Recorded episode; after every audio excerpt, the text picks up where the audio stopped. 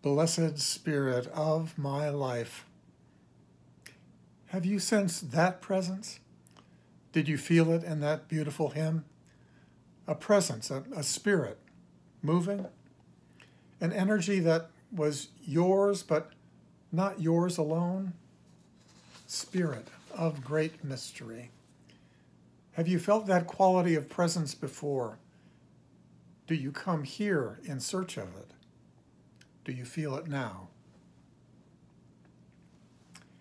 We've been so happy to put the last year behind us, so happy to inaugurate new political leadership, and even to believe that this time of anxiety and distancing might actually, eventually, come to an end.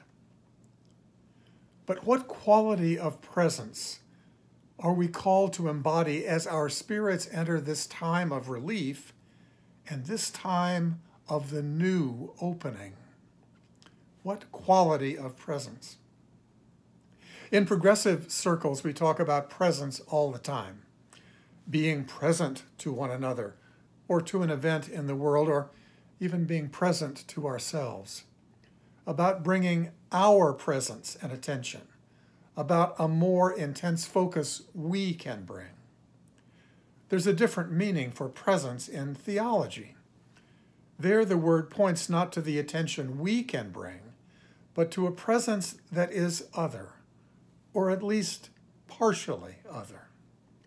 Spirit of life, come unto me. Be present to us. Some of us think of this as heightened human awareness. Some of us speak of the presence of God. There is in both these meanings the moving beyond the ordinary self, the self that gets us through the day. There's a connection to values and virtues that are held within us, but also beyond us. There is a, a tethering, a connection to something larger, something to which we are present, or something that is present to us. William Wordsworth described it in this way And I have felt a presence that disturbs me with the joy of elevated thoughts a sense sublime of something far more deeply interfused, a motion and a spirit that rolls through all things, something far more deeply interfused. Whether we experience that presence in the measured meter of Wordsworth's poetry, in the listening and the laughter and the tears of pastoral presence, in the cloud of witnesses we invoke in our public work for justice, or in song and the energy of gospel rhythms. There's an otherness, an almost mystical quality when we speak of presence in the religious sense. It is not comfortable for all of us to acknowledge this. I am certain that some of us may be squirming even now. I know, I know but the acknowledgement that there is something beyond the individual consciousness, that human possibility is not confined to a linear world of algebra in which we can always solve for x, can always explain the mystery. Even if the most we can say is that there's a power of human possibility that is yet to be realized, well, wrestling with that presence and that possibility is profoundly spiritual work. Author Brian Doyle recounts his own experience. He writes, I sat at the end of my bed at three in the morning, in tears, furious, frightened, as drained and hopeless as I have ever been in this bruised and blessed world, at the very end of the end of my rope. And she spoke to me. I know it was her, the mother. Let it go, she said. The words were clear, unambiguous, unadorned. Let it go. She knew how close I was to utter despair, and she reached for me and cupped me in her hand and spoke into the me of me. And I will never forget her voice until the day I die. She spoke into the me of me, a presence so other, but so intimate. We don't talk easily about such experience. Doyle told no one for over a year until two friends independently told him that they had been spoken to in hours of great need.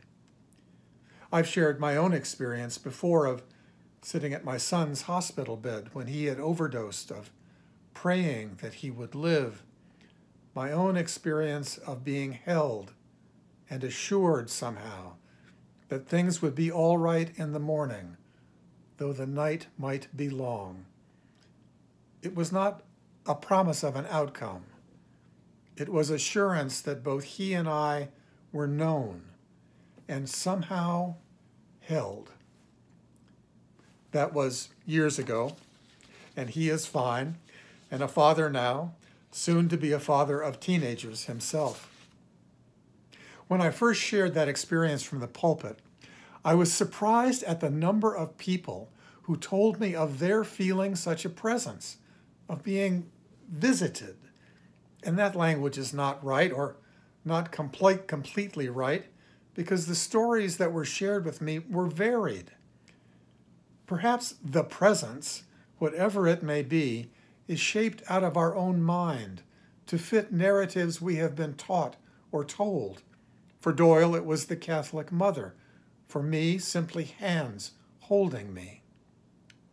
Doris Grumbach, in her book, The Presence of Absence, describes her experience. She writes, I was filled with a unique feeling of peace, an impression so intense that it seemed to expand into ineffable joy. It seemed to fill my entire body. She knew it as the presence of God, though she describes herself as a Marxist with an opiate of the people opinion about religion. But something changed for her, as it did for Doyle. Though the details of his life did not change, I'm quoting him again, it changed everything. Something broke and something healed, something so deep and joyous that I cannot find words for it, hard as I try. A present, something so deep and joyous. I did not give up my rationalism. I still study history and psychology and economics. But I have come to know that similar experiences are real for many of us, part of what William James called the varieties of religious experience that the community of the church is called to hold. And if our goal in the church is to welcome real lived experience, to create and sustain a spiritual community where we don't have to check any part of ourselves at the door, a community whose hallmark is a quest for wholeness accountable wholeness, then we need to make a place for these experiences, just as much as we make space for intellectual engagement, and just as much as we feel the Spirit when we sing or pray together, and just as much as we celebrate with every movement toward equity and inclusion. In fact, I want to try to describe to you how I am increasingly seeing all of those varieties of religious experience as part of a whole, related, interconnected, deeply interfused, bound together, and binding us together in this business of trying to live a faithful and an honest and a joyful life. Some of this is not quite in focus yet. Some of it I can only glimpse but bear with me as I try. This year begins with some light at the end of the tunnel, with the vaccines and the new administration in Washington. But that for me just heightens the need to get clear on how we want to live as we begin to return, not to normal, but to a new post COVID reality. So bear with me. We have seen one approach to living taken to its tragic conclusion, seen it in the public square. This is the approach of selfishness, of centering self above all others, of using others, of greed, and of an unfillable emptiness. We have seen what it looks like and watched what harm can be done by it. It has been embodied in a president, but that way of being has been around for a long time, and it is deeply a part of the DNA of this nation. Not the totality of our DNA, thankfully, but it is there in us, make no mistake. And we know what lies at the end of that path, and it is not the promised land. It is emptiness that cannot be filled. We would pity those who follow that path if their actions did not harm so many of us. I need to be clear. I am not writing off the value of understanding how things work, nor of our skill at making them work for our benefit. But that manipulation, without a corresponding depth of gratitude and accountability to creation and to our neighbors, that leads to the abuse we have seen exemplified these last four years. There is another path, other paths, with different relationships to creation and to the spirit of life, to that presence within us and beyond us. Even if we don't know and can't know for certain what that presence we feel is or how it works, not knowing does not need to leave us stuck. Because our knowing, our certainty, and our control are not the ultimate point. Creation, it turns out, is not all about us. Michael Himes, a former professor at Boston College, reminds us that God is not anyone's name. There is not some person out there, someplace, much older, much wiser, much more powerful than you or I, whose name is God.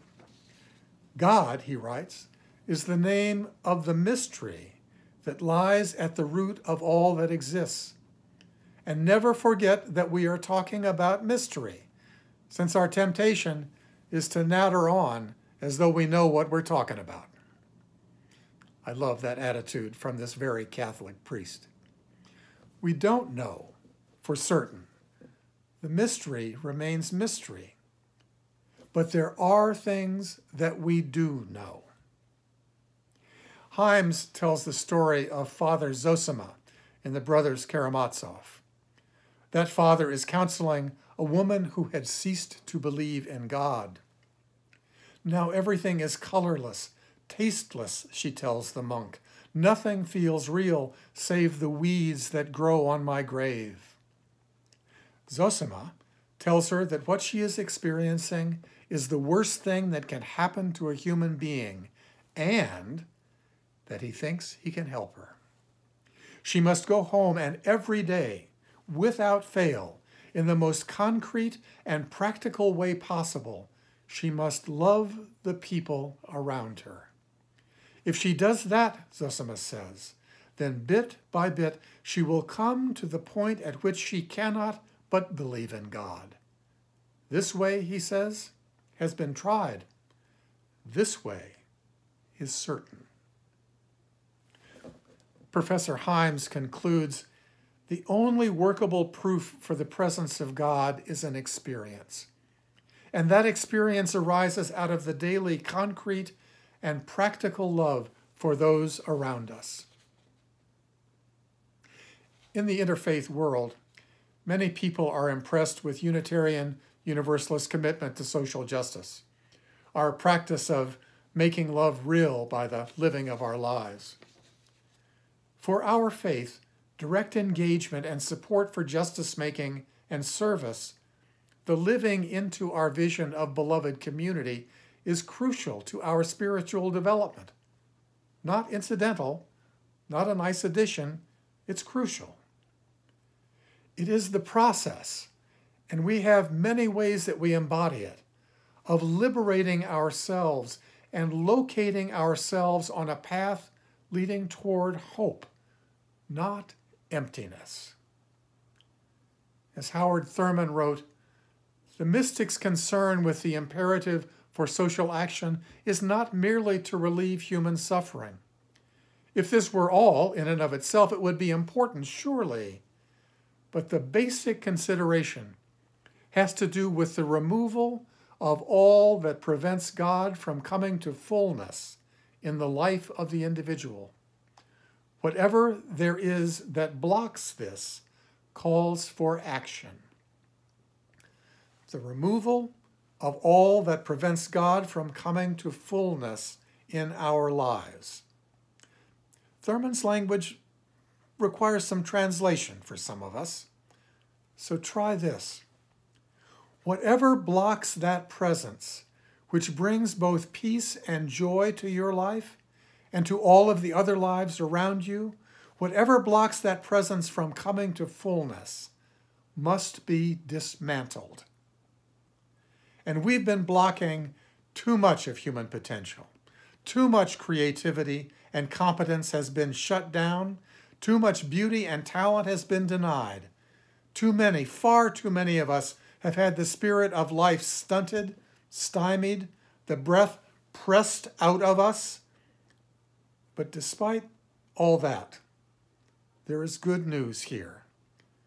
Because all we have to do is to stop blocking the talent and that presence that is waiting to emerge within us. Stop pressing the breath out of so many, out of all of us, really what I am seeing, what I am sensing, is that the work of dismantling is where we must bring our presence first. That is where we will discover the spirit of life waiting to deepen our lives, where we will discover a wholeness and a joy. We are being called, I believe, to embody the hope we believe can be real by removing everything that stands in its path. We need to ground ourselves as deeply as possible because there will be a pull, there will be a pull to just return, to take the path of least resistance, to build back what we knew. We need to develop the spiritual muscle, a spiritual practice sufficiently strong to resist that pull. But, but what I am sensing is that it will not feel like resisting a pull. The work of unblocking our lives will not feel like working against the Spirit. It will feel like freedom. I think it will. Because whether it is the work or our vision or the Spirit of life joining with us, or all three, we will be lifted up, held up as we liberate ourselves. It will feel, it will feel, I believe, like transcendence, moving beyond what we have known toward a quality of wholeness that might just justify the language of beloved community, might make that language live for us, and might make that language live in us. At least, at least that is what I glimpse. And that is what I am willing to put my faith in. We need to be liberated out of those habits and those assumptions that have held us down. Liberated out of our fear of each other, liberated out of our fear of our own power. The way we were willing to live, it will not do. It won't do. We need to inaugurate something better. And what I am glimpsing sensing, is that is where the Spirit of life will join us, will be present to us. Can you feel it? Something more deeply interfused, something waiting to be born that will flow through all things, something that calls us to finally begin living as we want to live and creating a world in which that is not only a possible future, but a world in which that becomes so normal that it is the only possible future. Can you feel it? Can we live it?